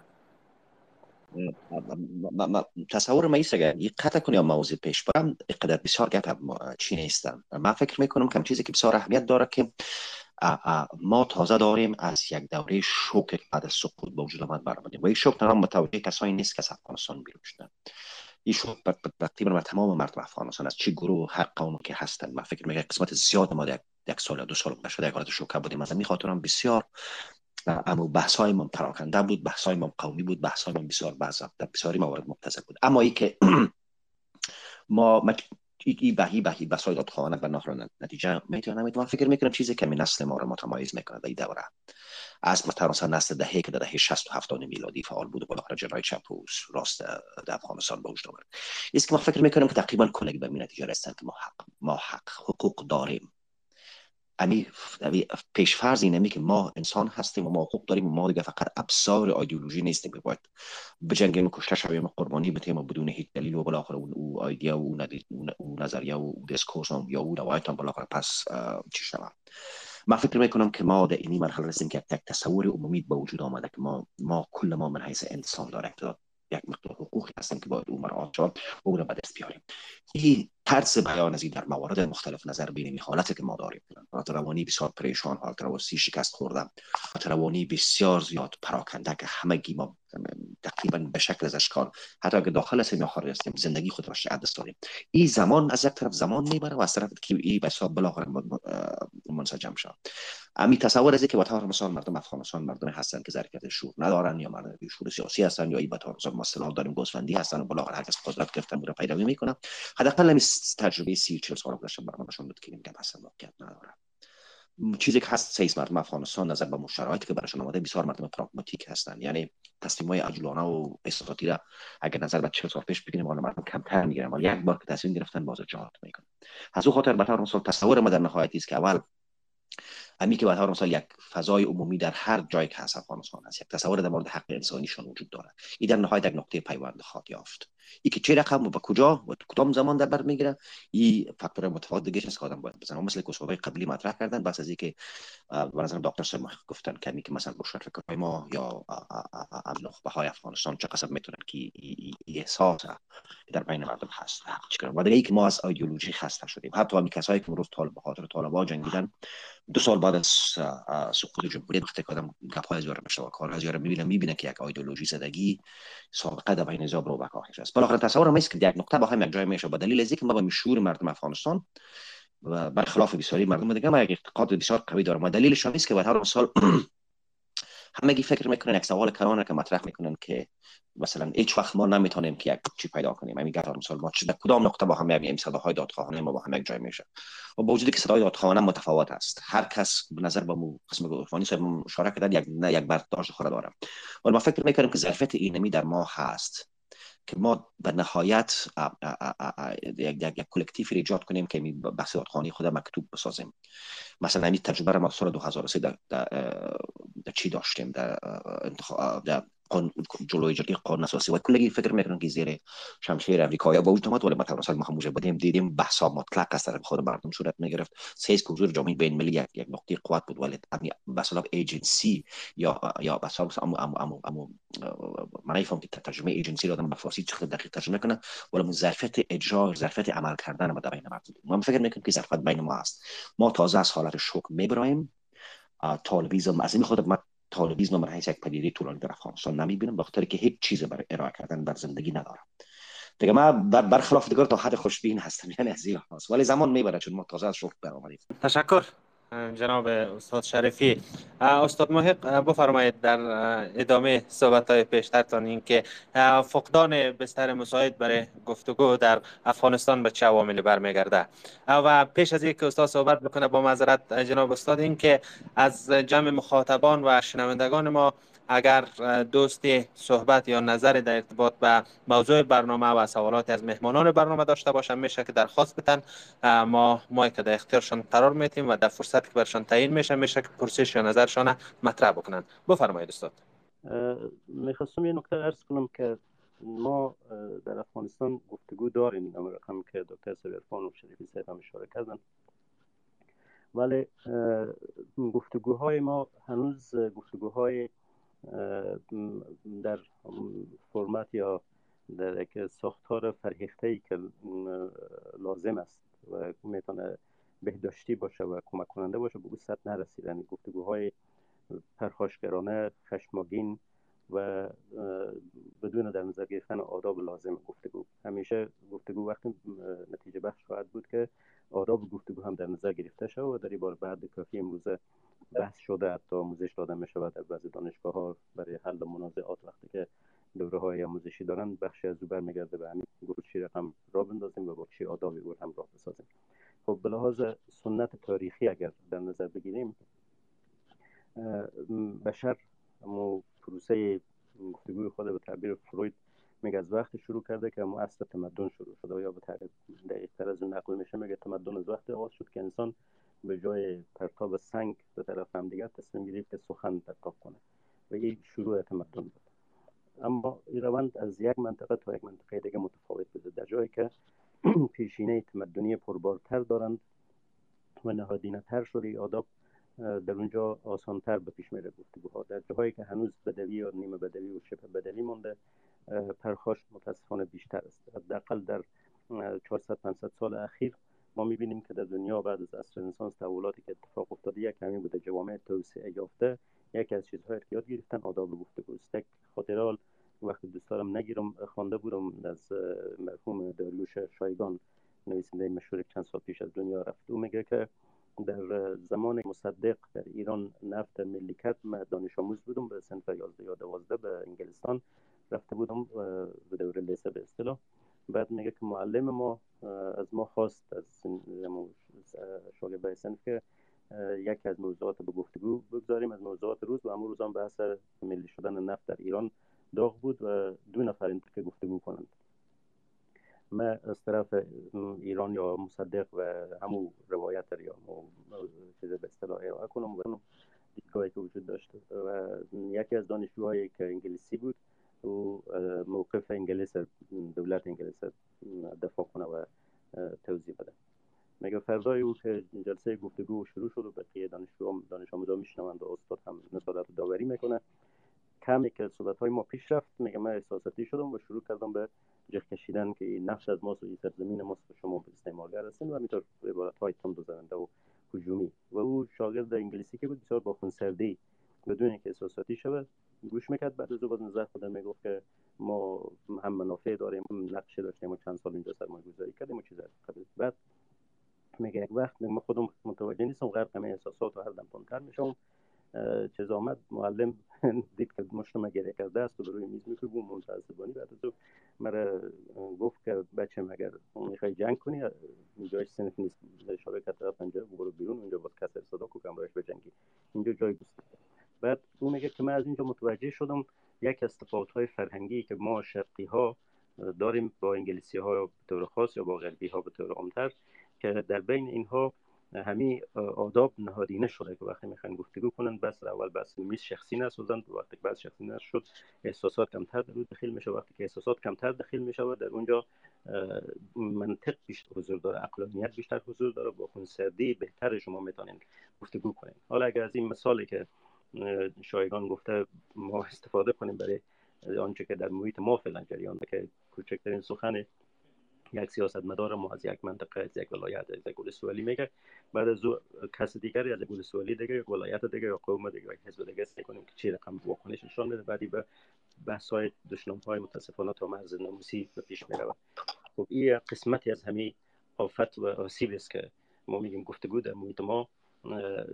با فریختگی انجام نمیشه شست رفته نیست. روش زمخت و پرخاشگرانه است که این در واقع بخشی از بدویت جامعه ما رو نکاس میده و این بدویت مخصوص قوم هم نیست. شما کسایی که دولتشان میدن می‌بینید در بین تاجیک هم هست در بین پشتون هم هست در بین هزار هم هست در بین قوم دیگه هم هستن و در کل می جغرافی های ما جغرافی های نیمه بدوی مونده و یک جامعه توسعه نیافته است و یک از افراد توسعه نیافتگی یعنی که ما توان گفتگو یا ظرفیت گفتگو به اون معنایی که خیز باشه کمتر داریم و بیشتر اینها متاسفانه زخم ایجاد می‌کنه. بیشتر آنچه ما به نام گفتگو می‌بینیم جریان داره هی شکاف ها بیشتر می‌سازه دم بدم فضا مسمومتر و دودالوتر و تیرهتر می‌کنه و دو از پیش ما بیشتر گم میشه. این بخشی از مشکل ماست.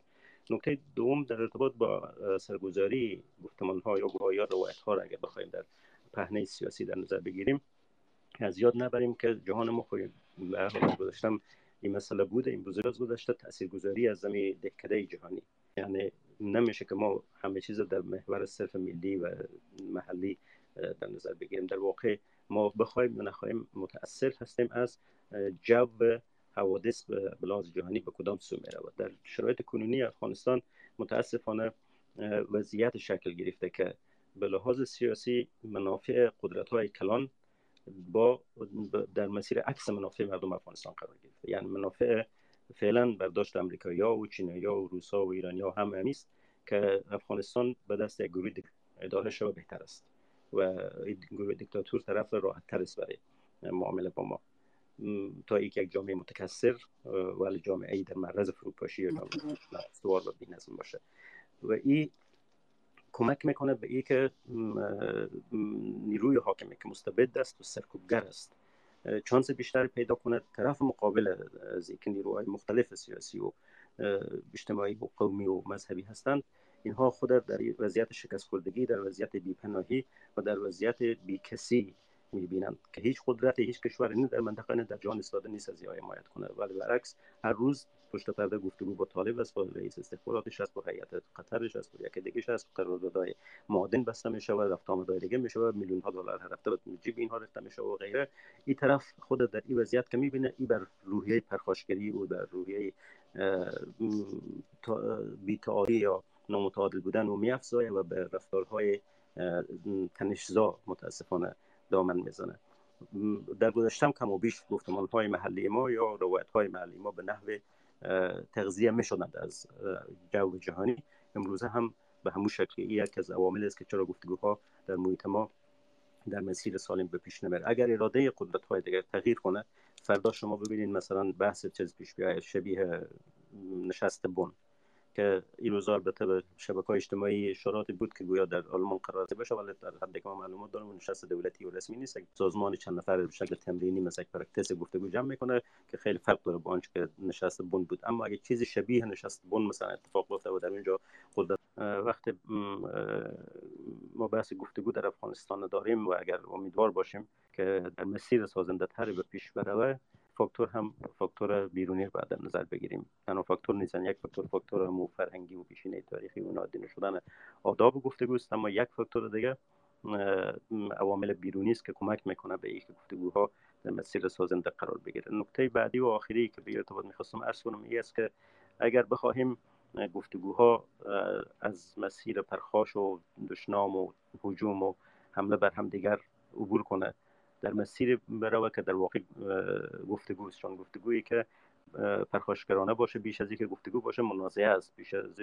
که گفتگو باشه یک دعوا و مش... توی خن شدن و دست به گریبان انداختن و این چیزاست که متاسفانه کمک نمی‌کنه اگه بخوایم گفتگوها در مسیر صلح قرار بگیره یکی از کارهایی که باید شود مو چیزی است که باید نشانه های راه به اصطلاح انگلیسی مایل استونز که میگن این کم کم نخبه ها ترسیم کنن.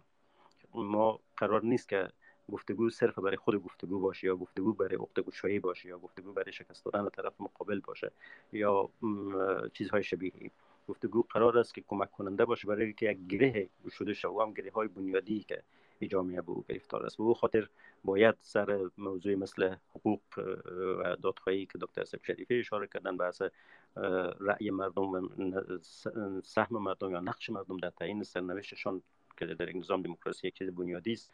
مسئله قانون به نحوه بر ایجاد حاکمیت قانون و خصوصا قانون اساسی مورد قبول و اجماع اکثریت بحث ملی گفتمان ملی که چگونه شک می‌گیره که دکتر عرفان به اشاره کردن. مثال مثال از این قبیل ما یعنی کسایی که در عرصه ژورنالیسم در عرصه نوشتن در کار اکادمیک در تیور پردازی و در همین کارهای نخبه ها به هر حال در یک حوزه سعی هستن باید milestone ها یا نشانه های را ترسیم کنن که گفتگوها به بیراه نرود تا بتونه انرژی که صرف می‌کنیم ساعت ها ما وقت می‌گذاریم در Twitter Space بعد از در شبکه اجتماعی باز میریم تلویزیون ها باز بعد از ما سر داریم مقاله می‌نویسیم تحقیق می‌کنیم بعضی در محیط های اکادمیک کار می‌کنیم. اینا در کم و بیش می‌تونه به یک مسیر بسیار مؤثر و مفید بیفته و در واقع عبور بده ما از تنگنای کننی به شرط که ما فرق نکنیم از دست ندیم و به بیراه نیفتیم. تشکر میرازم سپاس جناب استاد. پیش از که صحبت های آقای عرفان و آقای شریفی را بشنویم دو تا از مخاطبای ما هستن اینجا. بانو نبیه خطیبی. بفرمایید در عرض سه دقیقه پرسش اگر نظر یا نظر دارید مطرح بکنید. السلام علیکم و رحمت الله. با امید صحت و سلامتی همه فرهیختگان که اینجا حضور دارند من دو پرسش داشتم یکی از آقای عرفان و دیگری از آقای شریفی. اول می‌خوایم پرسش را از آقای عرفان شروع بکنم که زمانی که در تاریخ افغانستان مراجعه صورت می‌گیره تاریخ افغانستان ممنوع از همون جدال هایی بوده که میان اقوام بوده. و این هم همون نسبت نظام متمرکز بودن بوده که حداقل نتونستن حقوق شهروندی یا عدالت شهروندی را در میان عموم اقوام به صورت یکسان برآورد بکنن یا تأمین بکنن. پس در چنین محیط زمانی که مراجعه صورت بگیره که نظام متمرکز نتونسته عدالت اجتماعی را تأمین بکنه پس نظر به همون تجاربی که در ساحه‌ای که زندگی می‌کنیم و تجاربی که از اونها می‌گیریم بسیار از کشورهایی هستند که مدل های حکومتی متفاوتتر را داشتن. مثل افغانستان از اقوام کثیر تشکیل شدن به خاطر تأمین عدالت اجتماعی. پس نظام های یعنی مدل های دیگری را بر نظام متمرکز ترجیح دادن. پس اگر بفهمی اگر به این نظر بگیریم که بله در افغانستان همون نظام فدرال یا نظامی که بتونن به ایالت تقسیم شود و هر ایالات به اساس انتخاب انتخابات و رفراندوم پیش برده شود پس در دید, دید شما چونین نظام بر نظر به اوضاع افغانستان و تأمین عدالت اجتماعی در خور, در خور خواهد بود یا نه؟ پس اگر اگر باشد در خور در خور عدالت پس چیستی روایت و چگونگی شکل گیری این نظام را از چی طریق میشه پیش برد؟ و سوال دوم از آقای شریفی هست. زمانی که بر ایجاد قانون بر اساس عدالت اجتماعی مطرح می‌کنند که حقوق همون شهروند بودن و برای جامعه افغانستان تأمین شود دقل و از دیدگاهی هم خودشان مطرح کردند که مردم افغانستان از همون شعور دانش سیاسی برخوردار نیستند و از جنای دیگری که به یک نظامی که یا به یک مردمی که بیشتر دینی هستند یعنی بر مسلمان ها بیشتر. زمانی که بر قانون مطرح می‌کنیم که به اساس تعقل باشه و این تعقل ها هم همون دانش سیاسی را نداشته باشه. پس چگونه عدالت اجتماعی یا همون حقوق شهر تامین کرد؟ تشکر. سپاس بانو خطیبی بابت سوالات را که مطرح حتما آقای عرفان و آقای شریفی سوال شما را گرفتن و پاسخ میتن آقای طاهر اندش بفرمایید سوالات شما را هم می‌گیریم بعد آقای شریفی و آقای عرفان پاسخ میتن تشکر سلامت باشین. سلام و عرض ادب خدمت تمام برادران عزیز که در این Space حضور آوردن. سوال من از جناب محترم استاد شریفی است. هدف من است که در طول 20 سال گذشته فساد اداری مشکلات امنیتی و یا جنگ های داخلی باعث به شهادت رسیدن بیشتر از 100 هزار جوان افغانستان گردید. و امروز ما شما عملا می‌بینیم در افغانستان یک اتفاقی با وجود آمده و این بروز کرده نشأت کرده به نام های مختلف امروز مردم می‌خواه که افغانستان را فرض کنم تجزیه می‌کنم.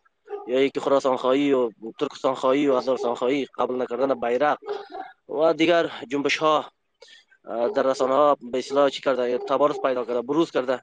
آیا کدام راه حل وجود دارد؟ به خاطر دوباره تریم کردن این استخوان شکسته وحدت ملی افغانستان کدام راه و چاره وجود داره یا خیر؟ تشکر سلامت باشید. سپاس سپاس آقای اندش بفرمایید جناب عرفان پرسش را از شما مطرح شد پاسخ بدید حتما پرسش گرفتید شما.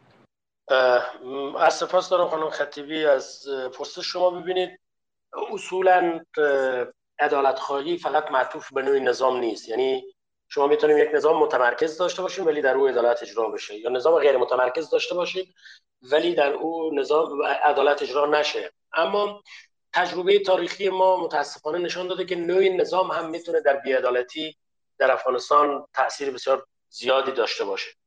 به این دلیل که چه در مناسبات داخلی چه مناسبات منطقه‌ای و بین المللی که یک نکته هم همینجا می‌خوایم اضافه بکنم که افغانستان از جمله نادر کشورهایی است که سیاست داخلی از او در خارج از کشور تبیین میشه. به خاطر ما در بحث روابط بین الملل همیشه یک قانون داریم. به اصطلاح یک فرمول داریم که سیاست خارجی کشورها سیاست داخلی سمت و سو میده ولی در افغانستان برعکس از بوده. خب دلایل دیگه داره.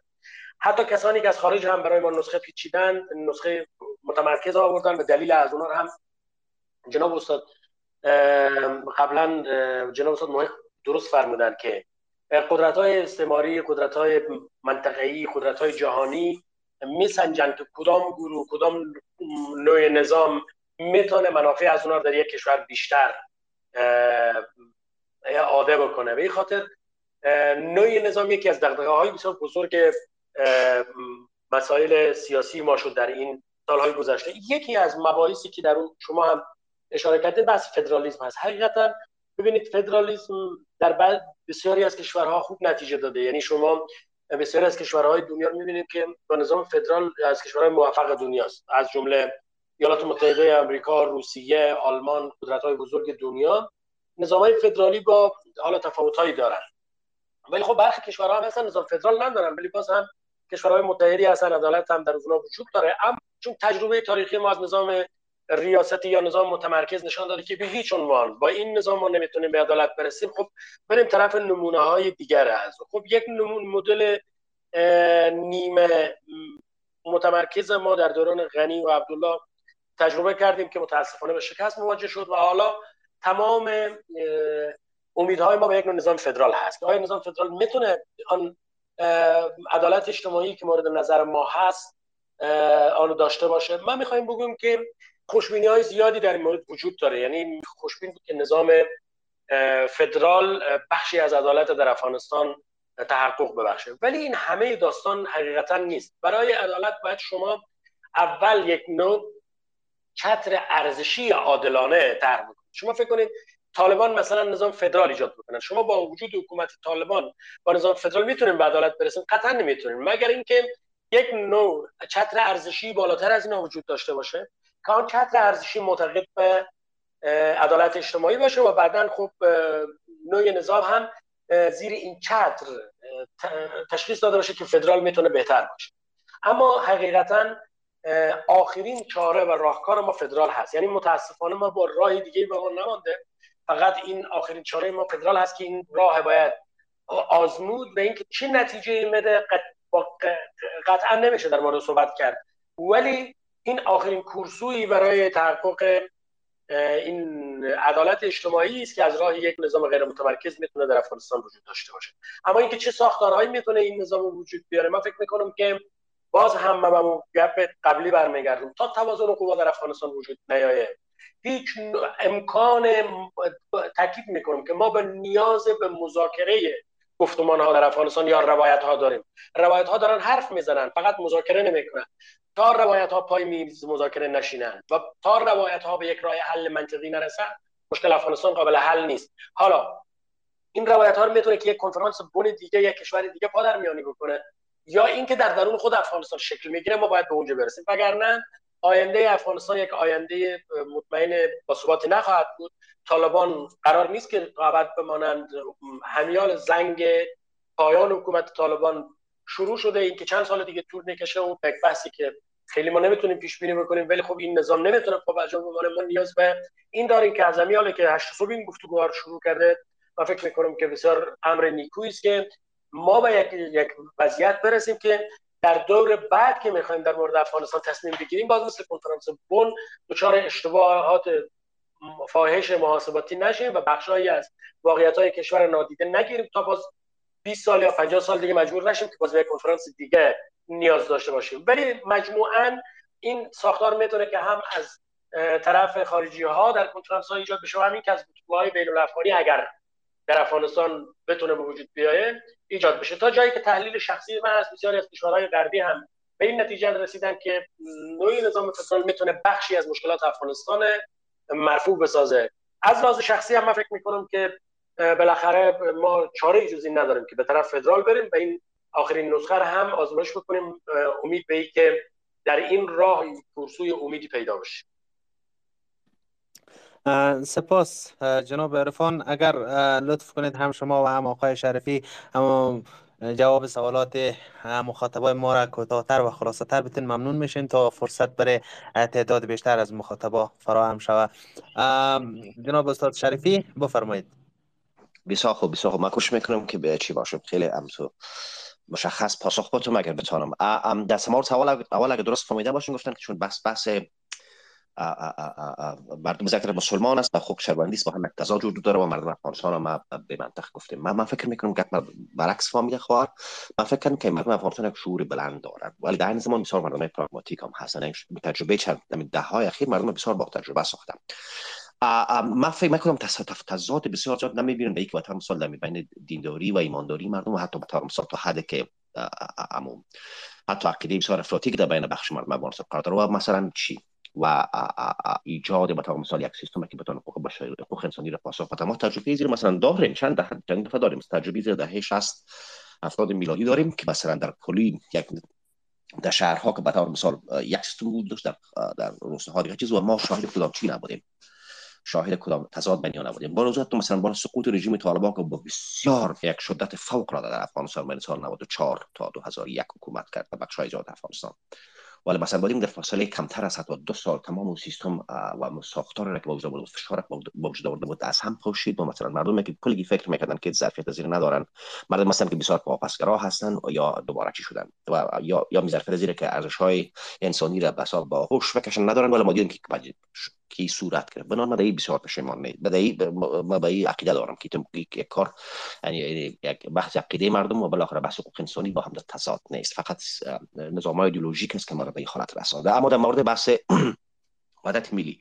تجربه 20 سال گذشته کلانترین تلاش مردم های مختلف افغانستان بود به خاطر ایجاد یک دولت به خاطر ایجاد یک وحدت و به خاطر ایجاد یک صدها هزار نفر او چی در اردو چی در پلیس چی در وطن مثال امنیت چی مردم های عادی ای راه کشته شدن صدها. یک کلانترین تلاش که وطن مثال در 20 سال که گذشته که ما دیدیم که که گروه های مختلف مردم افغانستان در اشتراک داشتن که چی در به شکل مدنی چی به شکل نظامی چی به شکل سیاسی که ما باید یک سیستم بسازیم که چی باشه که همه شمول باشه و در او حقوق همه مردم حداقل به شکل قانونی شمارات شود. و شکست از این پروسه با مادر طالبان یک شوکی بسیار فوق العاده را بین همگی به وجود آورده که یک یک حالت را به وجود آورده که دیگر بسیار مردم فکر می‌کنن که دیگه امکان نداره که ما با هم باشیم. از تلاش زیاتر که دیگه 20 سال فزی که دیگه ما چی کردن می‌تونیم؟ در نهایت یک گروه مردم مخالف میمونه یک قوم مخالف میشه قبیله مخالف میشه. باز چی فایده؟ تصور که ما به خاطر وحدت مسئله ایجاد مثلا یک چیزی که بتونه مرد گروه های مختلف هم در مورد افغانستان به طور هم بیاره به این مثلا نیست به این نیست که دیگه ما بریم که خود برادر بغل بگیریم. ایتون امکان نداره. من فکر می‌کنم مثل سند که در قانون اساسی است از ایجاد چون یک سند ما اساسات قانونی و حقوقی زیر باید بگذاریم که هست قانون اساس سابق افغانستان می‌تونه ترمیم شود. درش اضافات به ولی اساس و حقوقی چونین اگر گذاشته نشه من فکر می‌کنم که هیچ چیز دیگه چیز به نام وحدت ملی مانا نداره که یک مبنای حقوقی نداشته باشه. و ما من فکر می‌کنم که ما یک سند داریم که سند قانون اساسی است و تجربه بسیار داشتم که بسیار تلاش و فوق العاده قربانی هم در دادیم. یک امر ناممکن نیست ولی باید بر اساس قانونی و استوار باشه. نه بر اساس به طور مثال فقط یک نمایشات و تمایلات تشکر. سپاس جناب استاد. آقای وحید مرزبان بفرمایید خیلی کوتاه و خلاصه پرسشتان رو مطرح کنید. با سلام و خسته نباشید. حضور حاضرین گرامی در اسپیس. خوشحال هستم که چون بحث بسیار مهم شاهد هستیم و تشکر می‌کنم از روزنامه وزین هشت صبح و دستن در کاران ایشان. من مشخصا سه سوال دارم و و سه میزبان عزیز ما از جناب استاد ماهر دکتر سیب ارفان و همچنین جناب شریفی سیب بسیار جله پرسان می‌کنم. هرچند سوالات تا حدود کلی هست و در بحث کماکان به آنها پرداخته شد اما من دوست دارم که مختصر در همین موارد دوستا پاسخ های خوبی داشته باشن. پرسش اولی است که آیا از زمان ایجاد افغانستان تا کنون ما شاهد یک روایت کلان ملی بودیم؟ اگر بودیم در کدام مرحله بوده و چگونه بوده؟ که پرسش مربوط به جناب استاد شریفی میشه. پرسش دوم متوجه جناب دکتر ارفان هست. جناب دکتر ارفان با توجه به حرفایی که شما داشتین و من می‌خوایم سوال قسم مطرح بکنم که با توجه به نیروهای واگرا و جمعگرایی که در افغانستان وجود داره و همچنان عوامل تاریخی فرهنگی اجتماعی و جغرافیایی حالا با توجه به حضور افغانستان در منطقه بسیار همواره میشه گفت که چالش زا بوده برای افغانستان. آیا افغانستان ظرفیت و قابلیت برخوردار شدن از یک روایت کلان ملی را داره یا نه؟ پرسش سوم از جناب مایخ صاحب است. جناب مایخ صاحب نقش عدالت اجتماعی در شکل گیری روایت کلان ملی چگونه شما ارزیابی می‌کنه تشکر می‌کنم. سپاس. آقای زمانی. بفرمایید. عرض سلام جناب مهران بزرگوار. من پرسش ندارم یک مقدمه دو دقیقه‌ای در رابطه به همین بحث دارم که کمی بحث می‌تونه روشن بکنه. اگر فرصت باشه که بیان بکنم. سه دقیقه شما فرصت دارید بفرمایید. بله سپاس. من فکر می‌کنم اول ما ببینیم کجای کار قرار داریم. به نظرم برای کار سیاسی خب کار سیاسی کار فردی نیه کار گروهیه. و برای که یک گروه رو جمع بکنین نیازی به یک ایدولوژی و یک فکر سیاسی داریم اگر بریم به اروپا در اروپا معمولا حالا سه تا گفتمان سیاسی وجود داره و از دل این گفتمان های سیاسی سه تشکل یا پلتفرم یا حزب سیاسی بیرون آمده. معمولا در اروپا جریان محافظه کاره است. گرایش های بیلی گرایانه گرایش های مذهبی مجموع اینها وجود داره. مقابلش جریان یا گفتمان چپه بر اساس فلسفه مارکسیزم سوسیالیسم این چیزا و یک جریان لیبرال هم وجود داره که اینا هر کدامش یک جهان بینیه یک گفت گفتمان های بسیار کلان متونش ادبیاتش وجود داره. و به طبعش حالا سه جریان سیاسی بر اساس این سه تفکر بیرون میایین با هم رقابت می‌کنن و پیش میرن. در امریکا چپ بسیار ضعیفه معمولا محافظه کاره و لیبرال. چپ هم در امو جریان لیبرال قرار می‌گیرن. این دو گفتمان یا تفکر سیاسی هم. اما اگر بیایم به افغانستان بیایم همینا رو خواسته باشیم ردیابی بکنیم می‌بینیم اینا وجود نداره. نه ما چپی داریم نه راست داریم نه لیبرال داریم. پس اونجا چی, چی خبره در او مملکت؟ به نظر پیش از که ما به این جریان ها یا تفکر سیاسی برسیم بعد ببینیم که قصد در این کشورها به چی صورت. در اروپا خب ناسیونالیسم تحقق پیدا کرده. از این مردم یک ملت ساخته شده ملت وجود داره. بعد این ملت این آلمان ها این جرمن ها که در اون اساسات ملی با هم مشکل اختلافی ندارن حالا گرایش های سیاسی چپ و راست و مثلا لیبرال دارن یا در امریکا. اگر بیایم به ترکیه بیایم تقریبا مثل امریکا همونطور یک چیز مخصوصا انتخابات اخیر. شما یک جریان ملی مذهبی اردوغان داری که حالا محافظه کار میشه به گفت و یک جریان ملی سکولار بود او رقیبش که تقریبا یک چیز نزدیک به لیبرال ها در امریکا اما خب در ترکیه ناسیونالیسم ترکیه دیگه تحقق پذیرفته. مشکلات قومی قبیلوی چیزا وجود نداره. از اون مرحله عبور کردن از مرحله تاسیسی عبور کردن وارد اون بندیش های سیاسی و فکر سیاسی و مبارز سیاسی تشکر آقای زمانی. حالا بسیار سپاس من یک امیر خلاصه بکنم. من فکر می‌کنم این بس جالبی بس مهم حداقل از دید من. اما در افغانستان شبکه آقای زمانی این برنامه های گفتگوی روایت ها یک سلسله برنامه است. چون وقت برنامه ما رو به ختم است میشه که در, در هفته های آینده و در برنامه های آینده حتما حضور شما و اشتراک شما را خواهان هستیم. در هفته های آینده و برنامه های آینده که گفتگوی روایت ها برگزار میشه. استاد شریفی بفرمایید. آخرین سخنان و بسیار ممنون. اگر سوالش درست به مانده باشه بحث از کدام روایت ملی داریم نداریم. ما کدام چیز بودیم؟ اگر ما می سیر تاریخی خود ببینیم بسیار کوتاه بگیم سیر تاریخی خود ببینیم ما تا به هیچ قرن 19 که جنگ اول افغان انگلیس می‌شد یک یک یک سند یا کدام حالت رو نمی‌بینیم که گروه های مختلف مردم افغانستان با هم کد یک همکاری داشته باشیم بعد جنگ اول افغان انگلیس می‌بینیم که برای اولین بار یک یک ارتباط بین گروه های مختلف پیدا میشه یک یک طرز تفکر موجود میاد که کی باید حکومت باشه.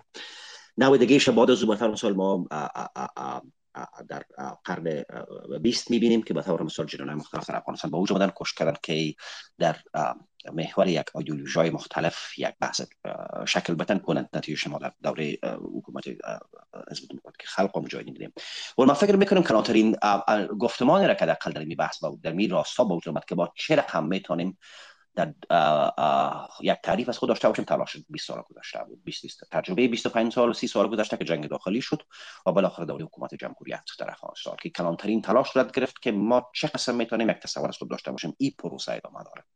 به خاطر که نسل ما تغییر کرد تمام بنیادها و اساسات را که مثلا افغانستان پیش از دوره جنگ تعریف می‌کرد او از بین رفت. یک نسل کاملا متفاوت به وجود آمد یک نسل که تجربه زندگیش تجربه تاریخیش و تجربه انسانیش بسیار متفاوت است. من فکر می‌کنم که ما در این روند قرار داریم. من گساست را که امروز مشاهده می‌کنیم. همین حتی پراکندگی رو که می‌بینیم که بعضی کسا به طور مثال می‌خوان تجزیه شوند بعضی کسا می‌خوان که جای باشن بعضی کسا بسیار خالی از حکومت جار قهار قومی هستن بعضی کسا یک, یک نوع جنوساید قومی رو تبلیغ می‌کنن و ایگا پاویو من فکر می‌کنم که این میز بحثا ضرورت ما که ما دوباره بتونیم به نتیجه به دیگه خود برسیم. یک روند است این روند ادامه داره و من فکر می‌کنم که ما به تدریج داخل یک مرحله دادخواهی شدیم اگر تمام مبارزات ضد طالبان که ببینیم فعلا من فکر می‌کنم که این امی این ما را کمک می‌کنه که در نهایت یک تصوری از خود پیدا کنیم که ما را قرن 21 شکل بده که دو تا حد انسان محور باشه. غیر از چاره دیگه نداریم. تشکر. آقای شریفی. آقای عرفان بفرمایید از شما هم میشنویم. با سپاس از جناب مرزبان افغانستان ظرفیت روایت کلان ملی داره. قاعدتا هر کشوری ظرفیت روایت کلان ملی داره. کشورهایی با وضعیت خیلی بدتر از افغانستان تونستن روایت کلان ملی بسازن. روایت کلان ملی اصلا ساخته میشه. یعنی این گونه نیست که حتما باید وجود داشته باشه. ما هم می‌تونیم یک روایت کلان ملی بسازیم.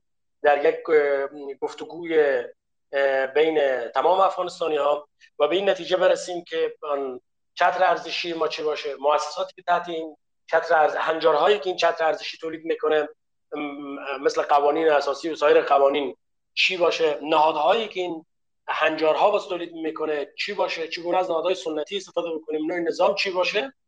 حتی می‌تونیم سر اسم کشور سر مسائل بسیار مهم ملی مثل زبان به گفتگوی سازنده دست بزنیم و به توافق برسیم. اما اینکه چقدر این توافق می‌تونه وجود داشته باشه حقیقتا ناامیدی های زیادی وجود داره. دلیل از اون این هست که اراده ای برای یک روایت کلان ملی متاسفانه وجود نداره.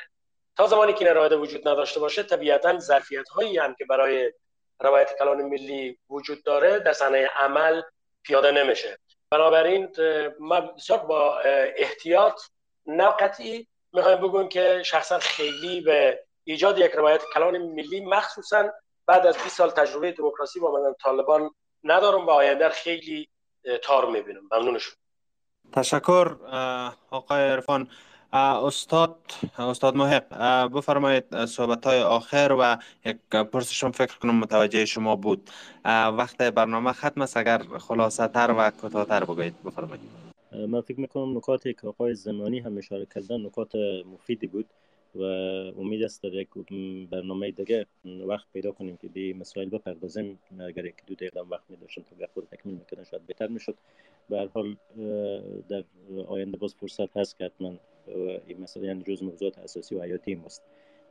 احزاب و جبهات سیاسی بر اساس کدام فلسفه ها باید شکل بگیرن و پایه های اساسی کارشون چی باید باشه؟ به ارتباط عدالت اجتماعی که آقای مزبان پرسیدند یکی تعریف دقیق هنوز ما از عدالت اجتماعی نداریم. یکی تعریف چپ بود در گذشته که معطوف به بحث طبقات بود. و یعنی بیشتر به سرمایه توجه داشت که پول از کجا تولید میشه یا سرمایه چگونه به وجود میاد چگونه به چرخش میفته و چگونه از دست یک طبقه مشخص که سرمایه دارا و فیودالا اینا هستن بیرون کنیم و به سطح وسیعتر توسط دولت و با دخالت دولت توضیح بشه و طبعا درش دولت بسیار پرجسته برجسته و پررنگ می‌شد و برعکس نقش نودهای شرکت های خصوصی و غیره به شدت کاهش میافت یا تقریبا صفر می‌شد. اما این تعریف از عدالت اجتماعی نیست. خب، نوع دیگه از عدالت که در این سال هم مطرح بود در افغانستان خصوصا بس عدالت قومی بوده که بعضی ها این به کنار همدیگر استفاده می‌کنن و متوجه تفاوت های اینها نیستن. بس تفاوت اقوام یا تبعیض میان اقوام یا سهم هر کدام در ساختار قدرت بحثی است که در جاهای همپوشانی پیدا می‌کنه و بحث عدالت. اما تنها مربوط به بحث عدالت اجتماعی نیست. و شهروندی هست بحث حاکمیت قانون هست و بحث نبود تبعیض چه تبعیض قومی چه تبعیض مذهبی چه تبعیض جنسیتی که اینا هم به نحو باز با عدالت پیوند پیدا می‌کنه. بنابراین من فکر می‌کنم که خوب است که در ارتباط با این مقوله عدالت هم ما گفتگو کنیم که منظور ما از عدالت دقیقا چی است؟ چون بعضی صرف می فکرن که تا وقتی که تبعیض میان اقوام باشه عدالت نیست این حرف هم درست است ولی بحث طبقات نادیده می‌گیره یا بحث مذاهب نادیده می‌گیره یا بحث حتی جنسیت نادیده می‌گیره. به حال در شک نیست که عدالت جز ارزش های است که هزاران سال است برای بشر یک فضیلت بوده و برای تلاش این جهت دست یافتن به این یک تاریخچه پر فراز و نشیب انسان ها سپری کردن و هنوز هم به مرز ایدال در هیچ جای جهان نرسیدن اما در جوامع درجات پیشرفته تر نسبت به وضعیت ما رسیدن و هنوز هم تلاش برای بهبود و جریان داره ما هم در افغانستان ناگزیریم که بحث عدالت اجتماعی جدی بگیریم. نکته آخر میراث پیشنهاد می‌کنم که یادداشت بگیرین یک بحث در آینده داشته باشیم. خوب است دوستای کالینج هم هستن. سر موضوع فکر کنن صاحب نظر و دیگه دوستان که بعدا ما دعوت کنیم. بحث مؤلفه های یک گفتمان ملی. چگونه در جامعه میشه از گفتمان های قومی یا گفتمان های ایدولوژیک و گفتمان های سمتی یا زبانی اینها فراتر بریم. و مرز گفتمان ملی برسیم اگه بخوایم اونجا برسیم چه عناصر و مؤلفه های گفتمان ملی تشکیل میده؟ و چگونه می‌تونه مقدمه ایشه برای شکل گیری یک هویت ملی مورد اجماع؟